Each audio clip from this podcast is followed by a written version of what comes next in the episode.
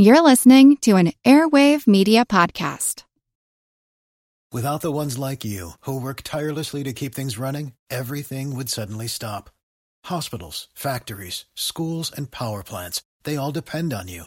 No matter the weather, emergency, or time of day, you're the ones who get it done. At Grainger, we're here for you with professional grade industrial supplies.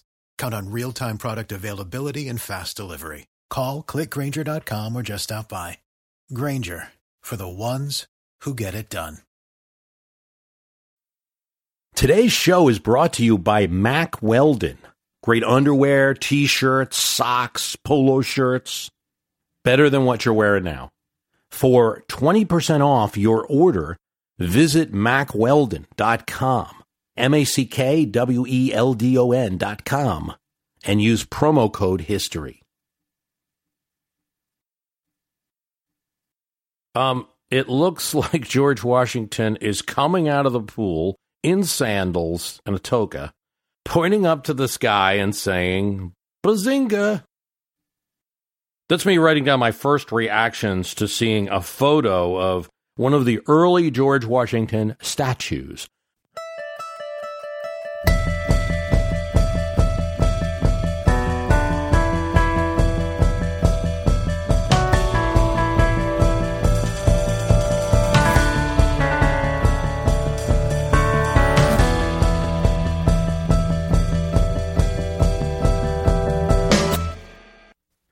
Congress commissioned this 12 ton marble statue, enthroned Washington, to sit in the rotunda of Congress to bask in the honor of the United States of America.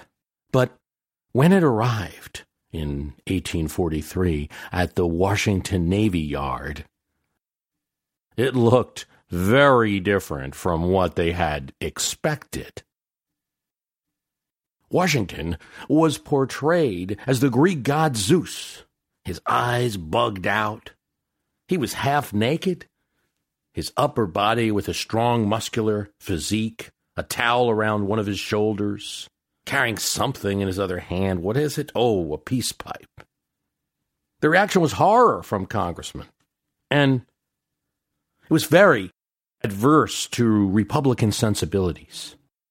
He was sitting on a throne and the poor look, combined with the fact that the 12 ton statue was cracking the floor of the Capitol Rotunda, led Congress to move the Washington statue outside and eventually into the Smithsonian, where it is today. His wasn't the first statue to create controversy, nor will it be the last. Honoring George Washington, first president, hero of the Revolution, it should have been easier but there were a few unsuccessful attempts along the way. One Dutch sculptor comes over and begs Washington to sit for him, and then he portrays Washington as Caesar. You know, in a bust. He tries to get Congress to pay for sculpture, and then they, they refuse. He lends the bust to Washington, and Washington's like, Look, I will not accept this as a gift. But he displays it in the presidential mansion. Well, of course, soon a bill arrives for $1,500. Washington, no doubt furious, sends it back. The sculptor then sells it to the Spanish minister, and eventually it's in the Metropolitan Museum of Art now. You can go see it.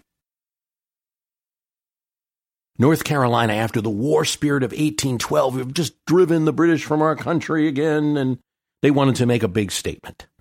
What better to do than to get an Italian sculptor and make a huge statue of Washington. And they consult Thomas Jefferson.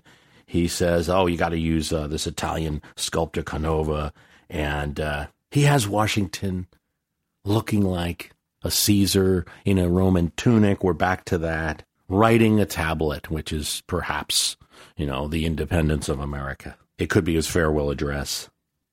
They allocate $10,000 for this project. And in Raleigh, North Carolina, you know, a state of farmers, this is a lot of money. And there's a lot of gasps about that. But by the time it's done, they need a whole dome to, to cover it and everything. It ends up being 60,000, very controversial. And then 10 years after its installation, it's destroyed in a fire.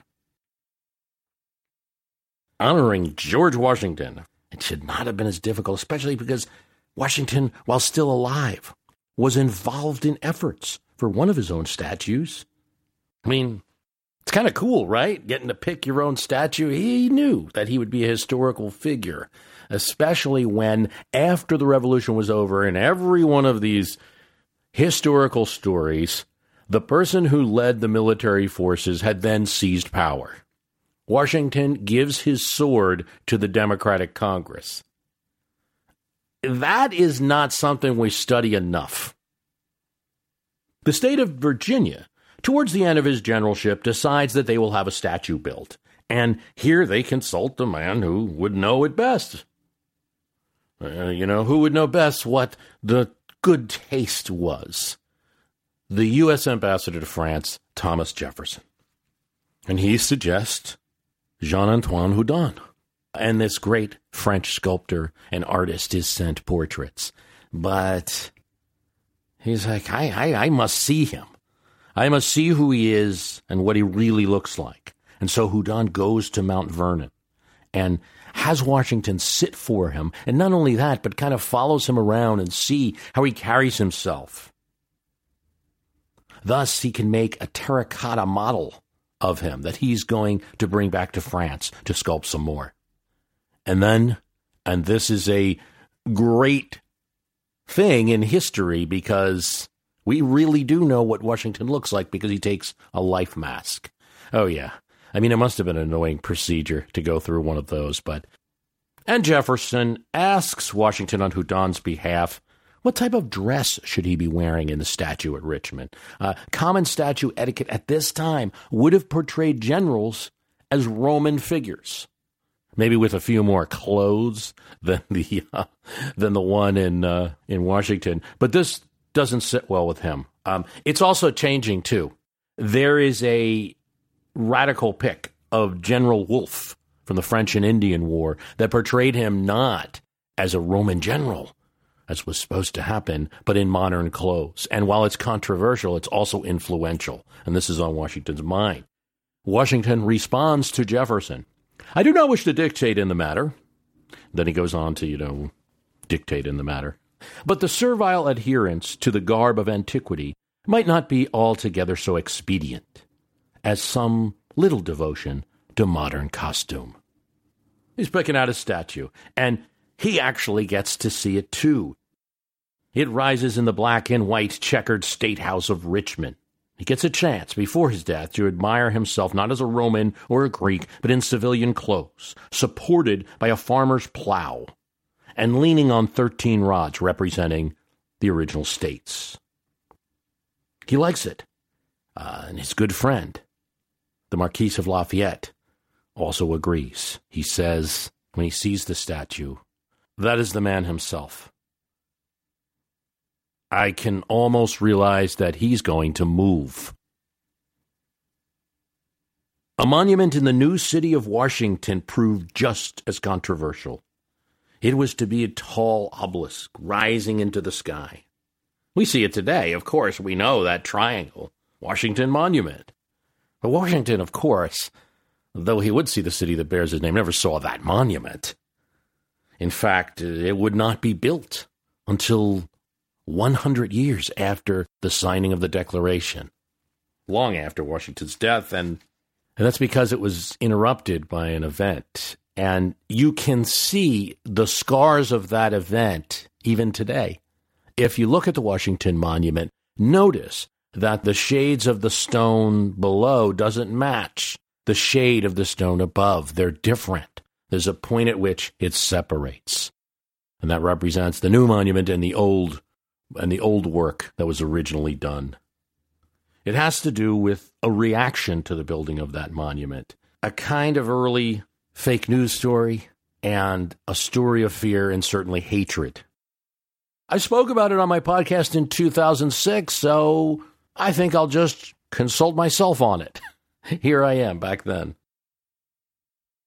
On the night of Monday, March 6, 1854, between the hours of 1 and 2 a.m., the night watchman for the then unconstructed Washington Monument was standing guard A group of four to ten men rushed out of the darkness, surrounded his shack, and piled stones against his door.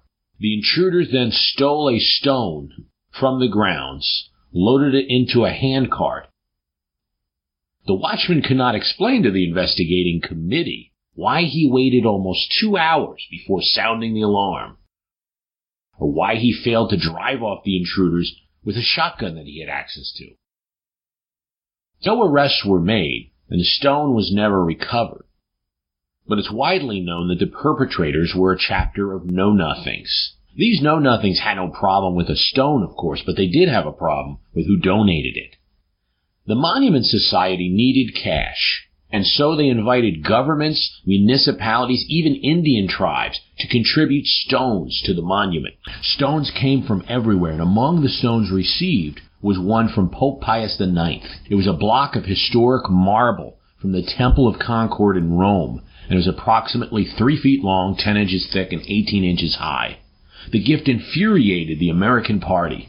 Know Nothings vowed that the Pope's stone, as it came to be known, would never be part of the Washington Monument. Not only did the Know Nothings steal the stone, but they also took over the Monument Society. A group of 750 members of the Know Nothings joined the Washington National Monument Society and then elected 17 of, their own as the officers. And for a period of about three years, they had effective control of the Washington Monument. Construction on the monument was continued by these know-nothings, and they succeeded in laying about 26 feet of masonry. But the marble they used had been rejected by the master mason, and most of it ended up having to be replaced. And so for many years, going through the Civil War, you have this half built monument there. Mark Twain called it a half built chimney.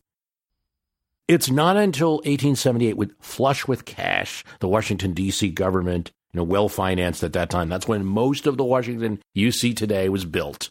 Right after that war, the kind of Gilded Age, this gets finished, but with different stone and a stone of a different shade. Oh, statues, as close to immortality and permanence as we could get, right? Because they're made of stone and metal. They'll last forever. I mean, they really won't, but we think they will. But more to the point, we think they'll hold their meaning forever. And if we build an honorific statue of someone, that will stay forever and remind future generations of who they were and what they did. And that's somewhat true. We also think, perhaps, that it will retain the same meaning. After all, it's the same statue. The carver's work is the same whether done by hammer or pneumatic drill. The meaning must be the same. But on that, we could be wrong. I have to tell you that statues are controversial right now, totally under fire. Uh, Confederate statues threatened with removal. President Trump tweeting that it's sad to see the history and culture of our great country being ripped apart with the removal of our beautiful statues and monuments. I haven't spent much time on Trump tweets, but here I'll point out that these are lo- usually local statues, statues in localities. They're not our statues, and you can't change history, but you can learn from it. Well, who can disagree with that? I certainly agree with that tweet. you can't change history. You can, as I think we do a lot on this podcast, go deeper and investigate things to see what is the really the history and try to refine it. Uh, hopefully, without deliberately changing it or you know allowing your own opinions in on it as best you can. Here he goes. Robert E. Lee. Who's next? Washington and Jefferson. So foolish! Exclamation point. So this tweet generated a lot of controversy, but considering, uh, you know, it's the context is the events of Charlottesville, tragic events. But I do think the point he's raising is mostly a canard. It's not to say that there aren't questions about Washington and Jefferson. I think you deal with it every time you're dealing with those two individuals. I think every decision to do anything related to Washington and Jefferson has to be seen in the fuller context now. But to use the presidential speech, I mean, I know it's a tweet, but to use that bully pulpit to bring up that, oh, we're taking down Robert E. Lee and Stonewall Jackson. Is Washington next? I mean, I think it's silly. I realize that there's some outlandish people who might be suggesting that we take down all of those statues.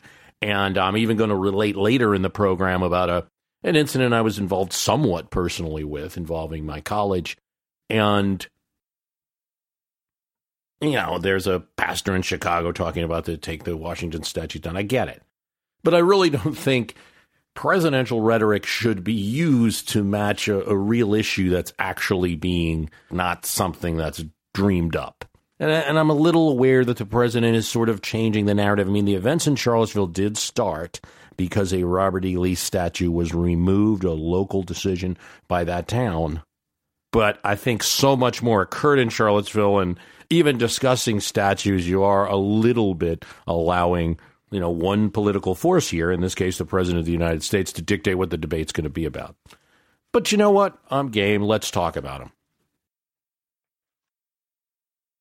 It was something that Congress wanted to call a national Valhalla. A bill back in 1864 called for each state to send two statues in marble or bronze of deceased persons who had been citizens thereof, who were illustrious for their historic renown or for distinguished military services such as the state might deem worthy. It took a little while, uh, but eventually states started sending statues. Connecticut sent Roger Sherman, Massachusetts sent Samuel Adams, Pennsylvania sent Robert Fulton, the inventor of the steamboat. First statue takes about eight years. Slowly but surely, states start sending these statues of important notables.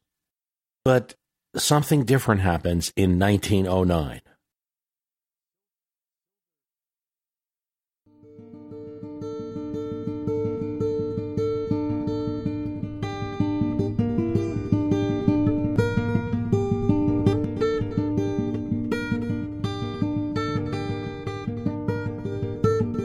Silver is an antibiotic that's not often thought of.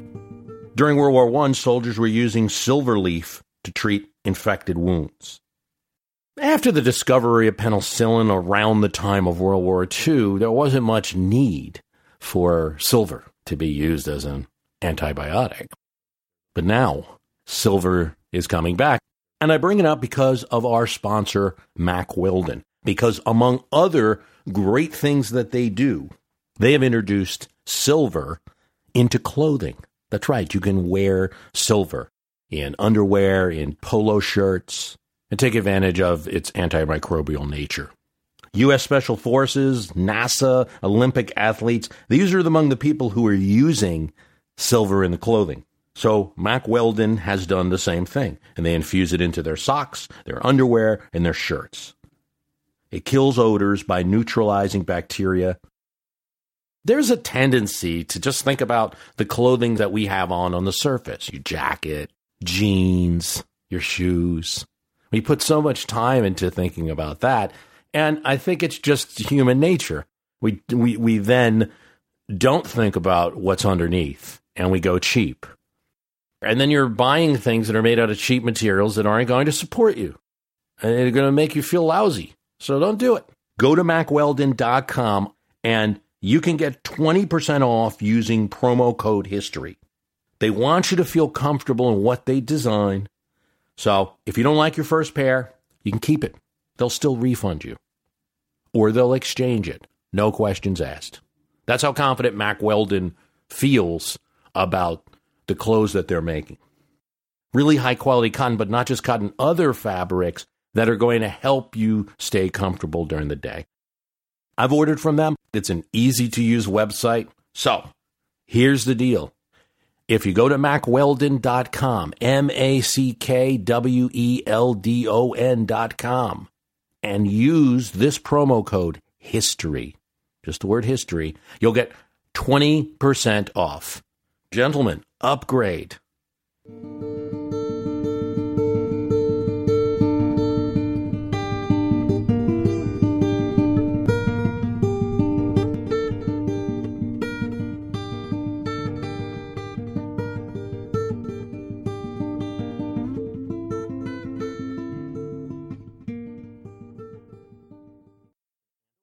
Something different happens in 1909.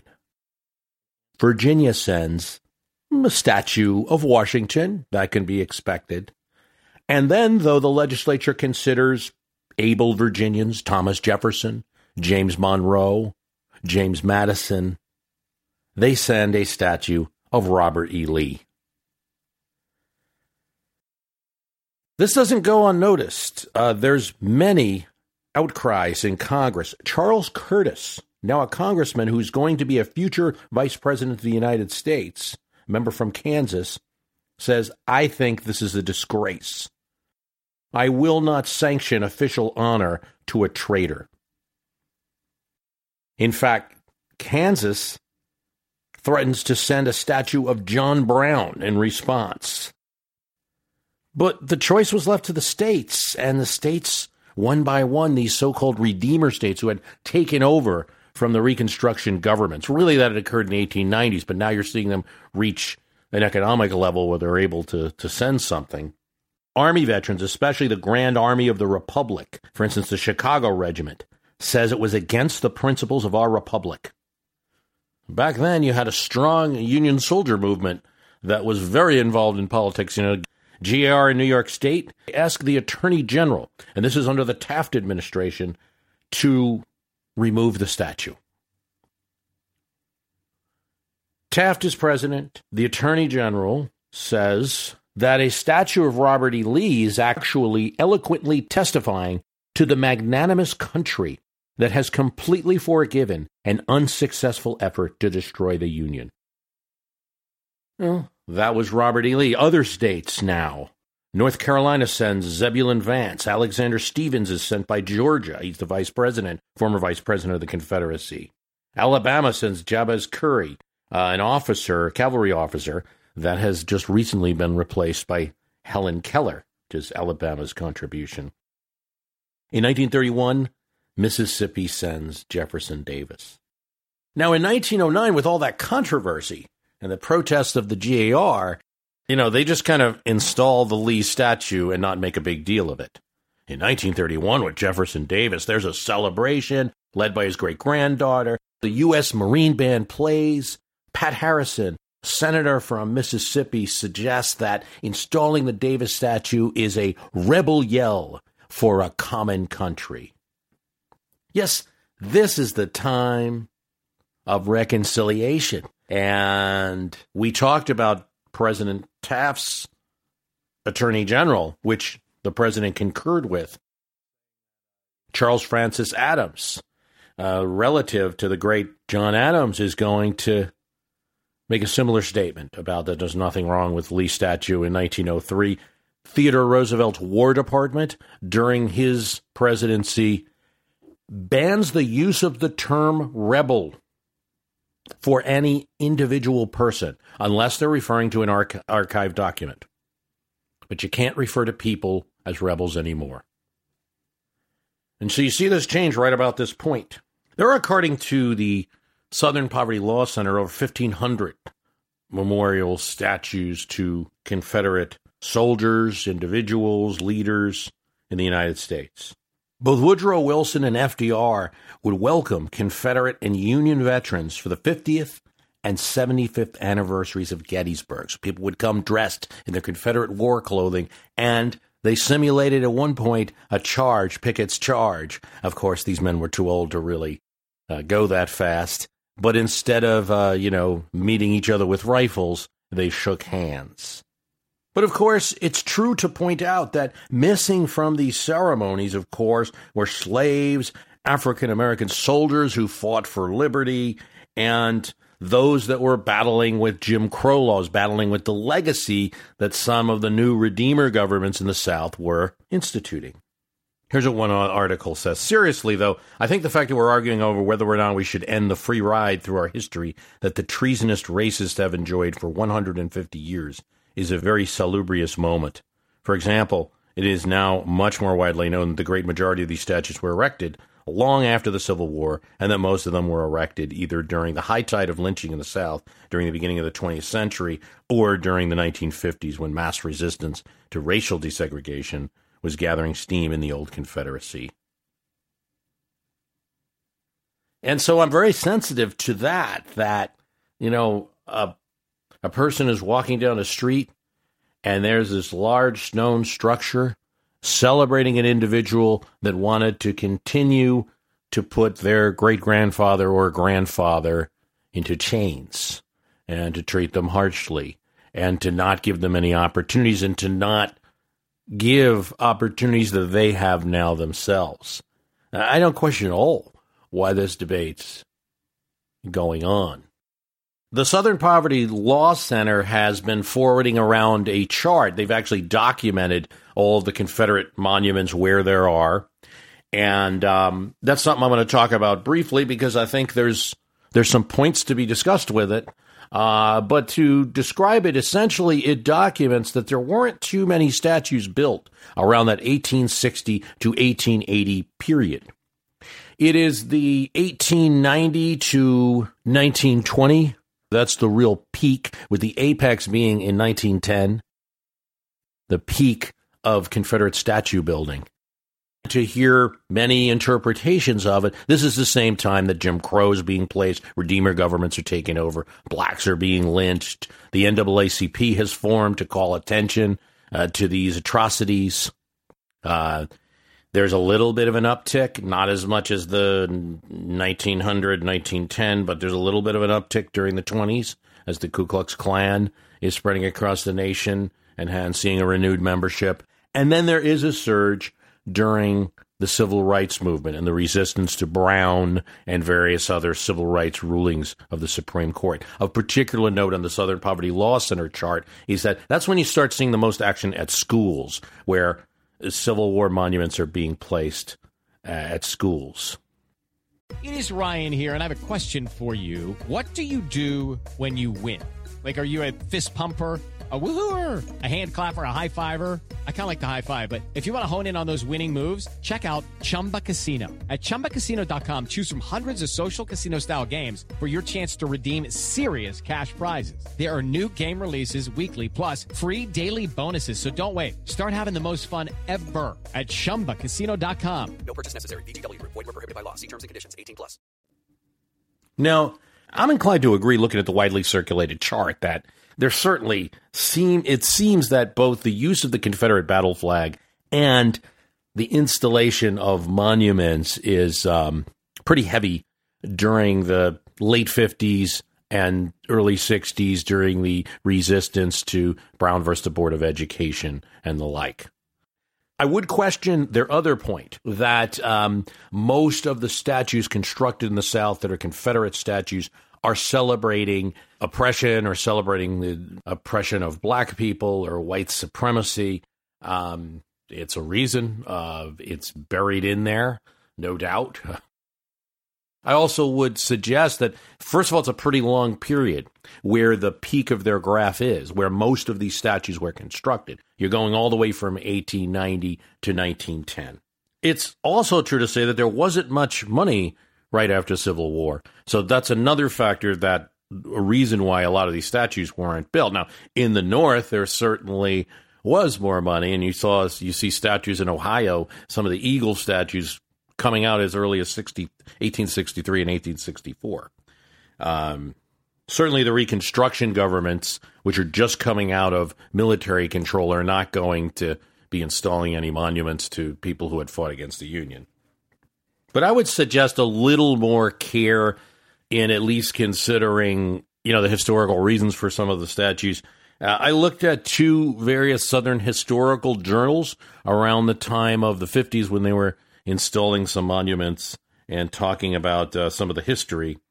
Uh, two different. Uh, here's the Georgia Historical Quarterly talking about the history of the Athens Monument Association and their um, Come one, come all, said a flyer. Let us raise our monument. Let it be on record, on high, so our children's children's may from it learn how our brave ones died.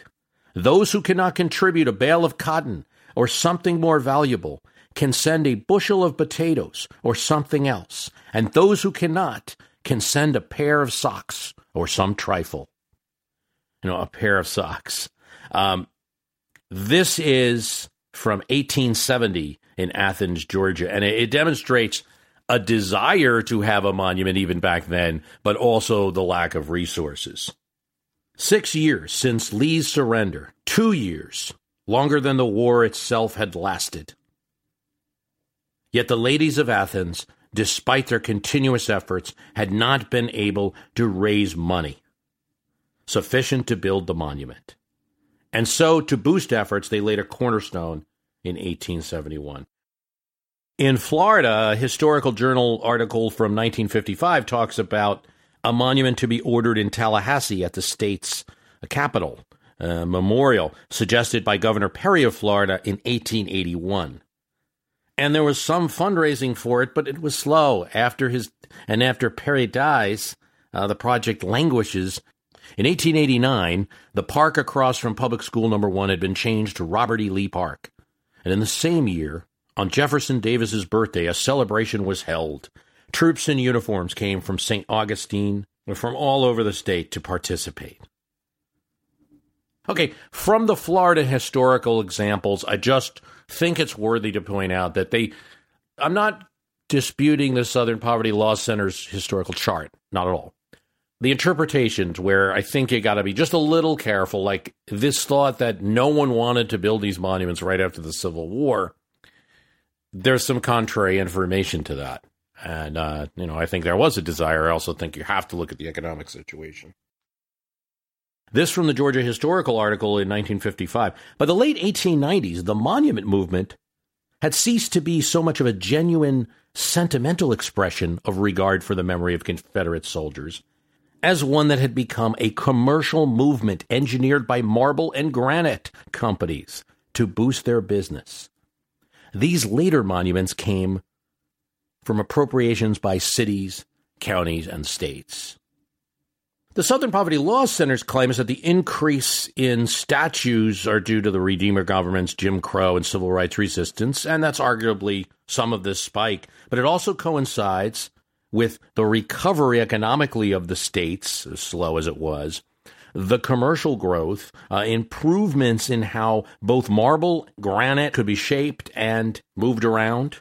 Another factor is referenced in that journal is the appearance in New England where quarries were and or, or using bronze from Michigan or other places, you know, Michigan copper or copper from other places. Companies like Monumental Bronze in Connecticut looking for eager towns, looking to commission statues. A big business.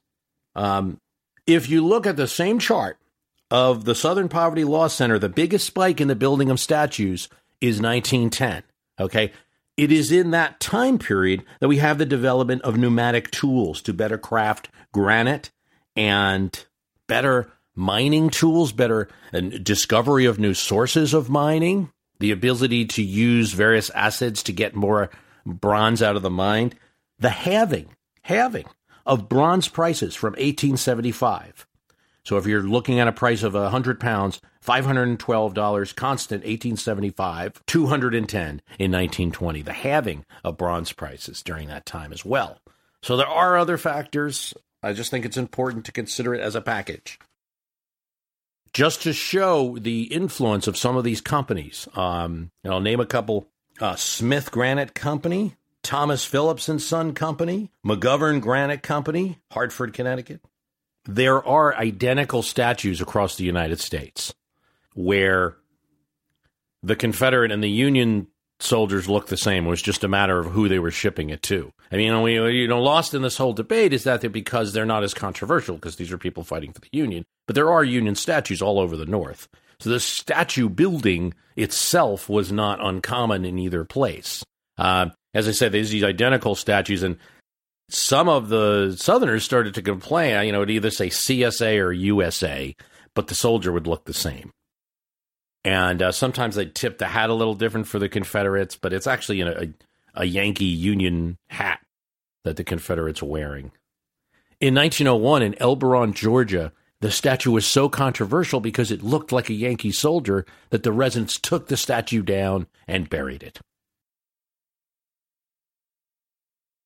I think another factor that's kind of cloaked by today's debates and the association with these statues, you know, with neo Nazis and white supremacists, is that some of them are indeed memorials. And indeed, some of the people putting them up knew the people who had died in the war. And I think it's important to think about that. I mean, if we just treat the war alone as some kind of calamity, um, I think there was a feeling like that in a lot of places, that it was a dreadful war. You know, you're talking about 35 years later, 1900. There's people who want to honor the memory, and there's also generations who are coming who don't have the memory of the painful part. But it's not to say that the meaning of statues cannot change, because I absolutely think they can. I mean, the uh, governor of Maryland, in removing in removing a Confederate statue from Annapolis, had said that it had come to mean a different thing when it was born and, and then it was born. And I mean, we could we could say Governor Hogan's just being expedient because he had been against the removal and now after Charlottesville was for the removal, but I also would like to explore his point too. I believe that meanings can indeed change. That uh, the important thing to focus on is the people and not a statue as some objective, unchanging thing. But it is a focus of interpretation from the people. And so, what the changing view of the people is very important. My only caveat as, you know, the history guy is don't forget that if you're going back in time, you've also got to look at those people in total and what everyone was thinking. And beware of the temptation to merely apply modern values that's all philosophical. I think an example of a changing symbol is probably one of the most hated figures, Jefferson Davis. I was asked on Quora about uh, Jefferson Davis and what happened to him. And I think the story is probably surprising to a lot of people. I mean, he had just led a rebellion against the United States with uh, Oliver Cromwell uh, in England. You know, it was so bad that when the king was restored to power after Cromwell's death, they actually dug him up and hung his body. That's how strongly that they felt about the symbol of the rebellion. Now, I must tell you, there are statues of Cromwell in the United Kingdom today, and his name it does adore various places. And, of course, there's a statue of George Washington in London. Well, it starts with Jefferson Davis was captured and imprisoned in Virginia. And for a short time, maybe a year, it was a pretty rough imprisonment no books or visitors, and then it got a bit looser. His bail was set at 100,000, you know, roughly a million and a half, two million today. There were motions filed to prosecute him, oddly enough, for the invasion of Maryland and Washington, D.C. The issue of the South was too difficult legally to parse right now. Want to learn how you can make smarter decisions with your money? Well, I've got the podcast for you. I'm Sean Pyles, and I host NerdWallet's Smart Money Podcast. On our show, we help listeners like you make the most of your finances. I sit down with NerdWallet's team of nerds, personal finance experts in credit cards, banking, investing, and more. We answer your real-world money questions and break down the latest personal finance news. The nerds will give you the clarity you need by cutting through the clutter and misinformation in today's world of personal finance. We don't promote get rich quick schemes or hype unrealistic side hustles. Instead, we offer practical knowledge that you can apply in your everyday life. You'll learn about strategies to help you build your wealth, invest wisely, shop for financial products, and plan for major life events. And you'll walk away with the confidence you need to ensure that your money is always working as hard as you are. So turn to the nerds to answer your real world money questions and get insights that can help you make the smartest financial decisions for your life. Listen to NerdWallet's Smart Money Podcast wherever you get your podcasts. There's cartoons in newspapers revealing how little sympathy there was in the North for Davis when he's making complaints about poor food. They're dismissed by former soldiers who lived off moldy hard tacks during the war. The indictment of Jefferson Davis really displays this fire. Listen to this. United States of America, District of Columbia, County of Washington, to wit.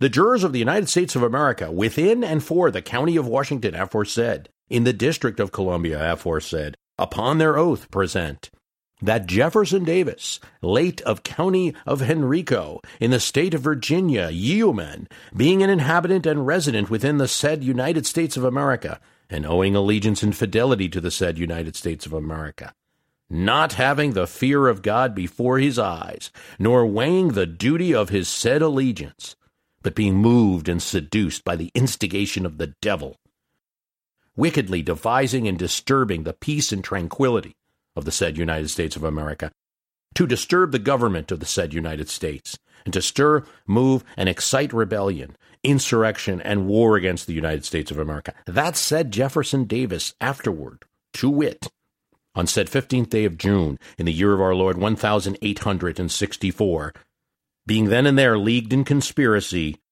with a number of insurgents and false traitors waging open war against the said United States, did unlawfully, maliciously, and traitorously order and command a great multitude of said insurgents and false traitors, who were then and there, to wit, at the county of Henrico aforesaid in the state of Virginia, unlawfully and traitorously assembled and banded together to a great number, who then and there acknowledged, recognized, and obeyed him.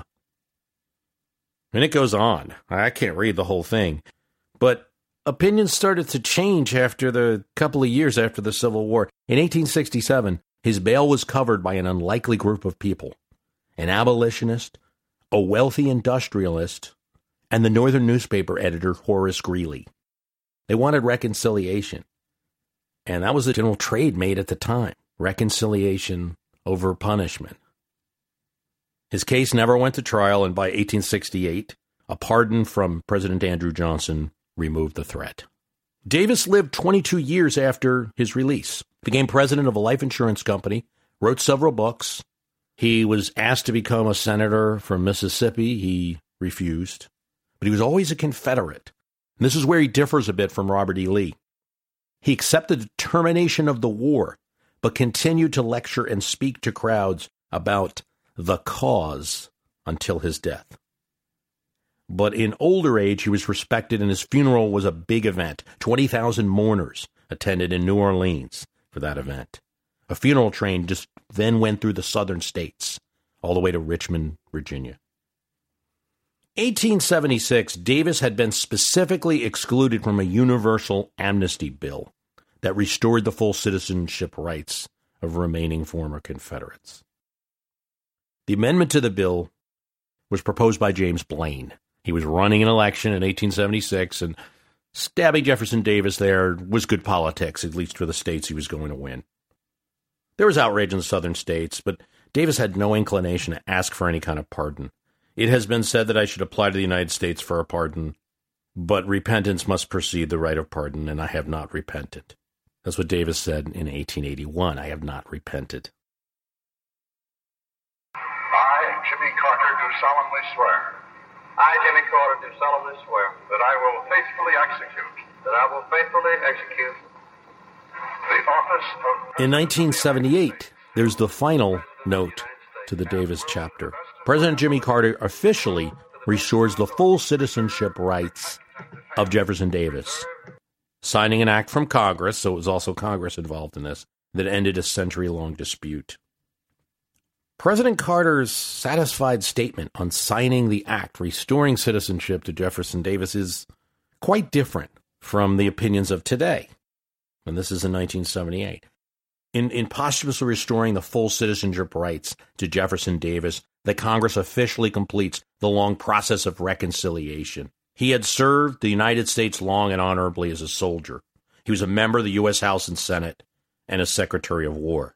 It is fitting that Jefferson Davis should no longer be singled out for punishment. Nation needs to clear away the guilt and enmities and recriminations of the past, to finally set at rest the divisions that threaten to destroy our nation and to discredit the principles on which it was founded. Our people need to turn their attention to the important tasks that still lie before us in establishing those principles for all people. That's Jimmy Carter. And I mean, before we jump all over Jimmy Carter, I think there's a couple of things to understand. You know, one, he was a Democrat running at a time when the South was converting to Republicans and had to do everything he can to, to keep on. Um, in fact, he'd only win the 76 election in 1980 would get blown out in the South. So this largely didn't help him much. I think another thing to understand with Jimmy Carter is that he also issued an amnesty for Vietnam War draft evaders. So it was done in this spirit. Uh, while he was doing that, this was very often Carter's way back then. It was uh, a little to the left, a little to the right, you know. and, uh, so a little bit of context there. I would say President Hayes to President Carter, you have the reconciliation, and since then there's been a renewed emphasis on some of the evils of the Reconstruction period and the Redeemer governments that followed, and you know we don't have as much desire to go celebrate these Confederate people. President Ford gave a similar statement when he restored the citizenship and pardoned posthumously Robert E. Lee.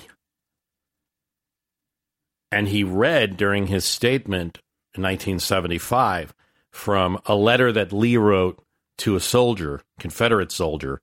And the soldier asked, you know, kind of, what should we do now? And he said, the war between the states is over and it's been decided and now we have to work together in peace and harmony. A lot different from Jefferson Davis's statements. And, uh, you know, Lee would die before Davis, but his post war life was a little more conciliatory than Davis was. And so there's a, there's, and certainly he was not supporting any movements such as Sir Nathan Bedford Forrest starting a, a guerrilla movement, the Ku Klux Klan. Personally, I think it's good that we're revisiting history, revisiting the mon- monuments. Monuments are honorific, and the person receiving a monument must represent honor to the people. It's appropriate that localities, states, should decide what values they wish to honor. I don't come to this podcast with any general lecture point like, don't take history down or some silly point like that. I love history, but you're getting a lot more of history from from books. Now, it's not totally true that you don't learn anything from a statue. A statue is a reminder of the person itself, so that's just one thing. There are gradations too. You know, we were just talking about Levers Davis. I've made a point earlier in the podcast about taking issue with Trump's equating Washington, removing a Lee statue and removing a Washington statue. There are gradations, there are decisions that, with the help of historians and, and a cool look at the facts, we should be looking at. The lack of them has hit home a bit for me. My own alma mater, Stockton University, removed a bust of Richard Stockton signer of the Declaration of Independence, and the person that the college is named after. Um, I wasn't expecting Stockton to make national news. Is a nice college. It was really great to attend there. It's a very small college, but they did this because he was a slave owner. They removed the bust from the library. Temporarily, they say they're going to have a class on Richard Stockton and going to set up a committee to decide, you know, what kind of an exhibit they're going to have, a, a better exhibit. Okay. Um, I felt it was ill considered he was a signer of the Declaration. That means that he put his life on the line. And as it turned out, Stockton was captured, so you have a debate there as to whether he was really a hero. Did he recant the Declaration? I mean, he wasn't captured for that long, and so he got favorable treatment from the British because of who he was and because of the urgings of the Continental Congress and George Washington on his behalf. So he served about a month. It was during a terribly cold winter. Um, he, you know, was likely not fed well. The, the, the, t- there's talk of bread and water. You know, Benjamin Rush writes to people that he's been treating horribly, put in chains. We're just not sure. There's no records of how he was, what condition he was kept in. But the fact is, he was captured, and also that he put himself on the line, and that anyone who signed that Declaration of Independence, you know, whether they were Richard Stockton or John Hart, they could have very well been executed. They were not. And as it turns out, that at least the initial round of British generals were leading the effort were Whiggish and looking for conciliation. And but that doesn't mean it couldn't have happened. And uh, so I think that he deserves the honor. Now, it's uh, there was some question as to whether he actually owned slave and here uh, slaves, and here a big debate was opened up, and and I think it was solved. You know, we actually, I was interviewed and, and worked with a reporter for the Newark Star Ledger, Paul Mulshine. And, you know, we've tried to find the available evidence we could from books. It's a hard thing because back in those days, you used the convention of saying servants instead of slaves. So, in a lot of talk, we were talking about servants. But for slaves, somebody like Richard Stockton, who was a Quaker, and yes, Quakers up until a certain point still, in some cases, did own slaves. Abolition would really start in the 1760s in Pennsylvania and spread to Jersey later. He dies in 1781. You know, for someone that's a slave, there's evidence that one of the slaves in his house might have gone to his son-in-law Benjamin Rush and served as a assistant in his pharmacy. Um, Paul Mulshine went to the Davis Revolutionary War Library, found Stockton's will, and it turns out in the will that he, he allowed his wife to release the slaves. This is the George Washington step, if you will. In other words, George Washington freed the one slave that it was his personal assistant and almost served like a military aide. And then the rest of the slaves were to be freed upon Martha Washington's death so that she would be provided for. And she did free those slaves that weren't the slaves from the Custis family because Virginia law had something to say about that. So that's the George Washington step. That's where Richard Stockton falls. Maybe treated them better. I mean, Benjamin Rush is going, his son in law, Richard Stockton's son in law, Benjamin Rush, is going to head up the Philadelphia Abolition Society. You know, I think these things get real complicated. Uh, Stockton made a quick decision, and it is true that he was a slave owner, but he also signed the Declaration. A college is named after him. You know, later his family, the Robert Stockton, is going to go on to be um, keeping California as a free state and uh, intercepting uh, slave trading trading vessels. I think that if every slave owner is simply reduced to that, a lot of nuance is missed. This Richard Stockton is not the same as Jefferson Davis. A slave owner with some kind of provision in the future, like, say, um, well, there's gradations. You know, George Wythe, who was a law instructor to Jefferson and Madison and many others, also a Constitutional Convention delegate, freed his slaves and was educating them encouraged others to do so. So that's like one level. Then you have the people like the Stockton in Washington who didn't free them, but freed them upon death and then upon wife's death, perhaps another level there. But, you know, you have people like Robert Todd and Henry Clay in Kentucky who were, as we talked about with uh, the interview with Sidney Blumenthal, were a big influence on Lincoln because while they were slave owners, they were making Kentucky slave free eventually. They were leading that force. And unfortunately, the group that won out in the southern and a lot of the border states was a pro slavery faction who wanted expansion. And so I think a, one looking at history as one knows more history needs to see some gradations. I mean, especially when deciding to remove a name or remove a statue that's already there. I mean, I also think it's a big difference in deciding about a new statue. That has to be a person whose honor is is obvious, you know, to the to either the locality or if it's a federal statue to all of us. Uh, if you're removing, I think you got to think about how bad was the person in the scheme of things. And removing and not removing is not the only position. There's also the idea of, you know, adding more statues. As I said on Twitter, let's wake up some Masons. Let's get some more statues there. And uh, let's add to the experience. I have two examples. You can adhere to existing statues and put markers on them. Perfect example. I was in Santa Fe, New Mexico, and there's a statue there in the center. There's an additional plaque that is next to the statue. So they didn't want to touch the original stone but they notice that the the center statue uses the word savages to describe Indians and rebels to describe Confederates. So the plaque is used to interpret those words that this statue contained words that many find offensive today describing groups. Of course, they equate to, that they need to correct both rebels and savages, uh, but that was that's a technology that could be used so that we're not just seeing this honorific statue, but modernity gets a voice. Uh, another great example is in Philadelphia and the president's house. This is where Washington's mansion was. And I think it's important because, you know, just for governmental study, you kind of see where, okay, the president's house was here and right down the block was Congress. And that's the way things functioned in the first, or in the second location of the Capitol in Philadelphia in the 1790s. But as they dug up the president's mansion, they also found materials belonging to his slaves. And so that mansion, which is set up as a transparent object, it's actually a see through house so that it doesn't block the view of Independence Hall, tells you about George Washington and also tells you about the slaves.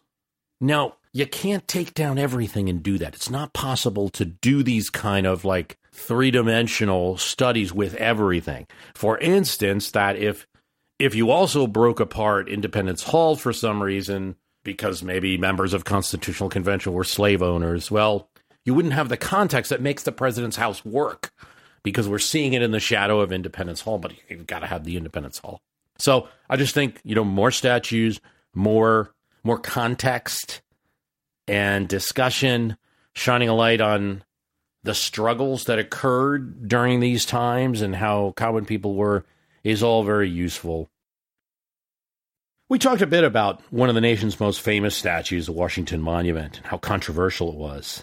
The other most famous statue, the Statue of Liberty, could be said to be just as controversial. Indeed, its current symbolic representation as a beacon to immigrants is seemingly appropriate. Immigrants certainly passed her and saw her torch. Historically, it was not the most likely symbol. It celebrated liberty, American liberty, including the emancipation of slaves. Certainly, Bartholdi, the original statue maker, wanted that. It also celebrated and, let's face it, was designed to foster French American relations and to promote French technology and their ability to create such an object. And the statue could have been located in Boston or Philadelphia. There was actually a big reception for the torch when it was hosted in Philadelphia. That's all that Bartholdi uh, originally built. And he couldn't afford it. He needed to do a fundraiser, brings a torch to Philadelphia. Thousands of people go to see this great reception. He's thinking about possibly Philadelphia as a location. Within New York, it could have been in Brooklyn or Central Park. It didn't necessarily have to be located in the harbor. So this idea that it was designed to be in that harbor as a beacon to immigrants, it might not even have been New York. So that came later. Among people raising money for the pedestal, which had to be raised in America, Pulitzer's World would put families' names in the newspaper if they donated, you know, a dollar. There was a lot of that going on. About $100,000 was raised for this pedestal from Joseph Pulitzer's New York Daily World and from average everyday people. African American newspapers also joined in. The Cleveland Gazette and the Philadelphia Christian Recorder were among those who ran ads raising money for the Statue of Liberty.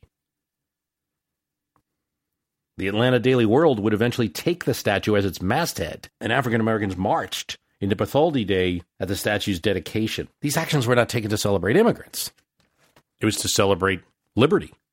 Of course, it was very disappointing when the dedication ceremonies happen in 1886 and you see this reaction in the African American newspapers that there's they're celebrating at the dedication individual liberty, not specific liberation of slaves or emancipation.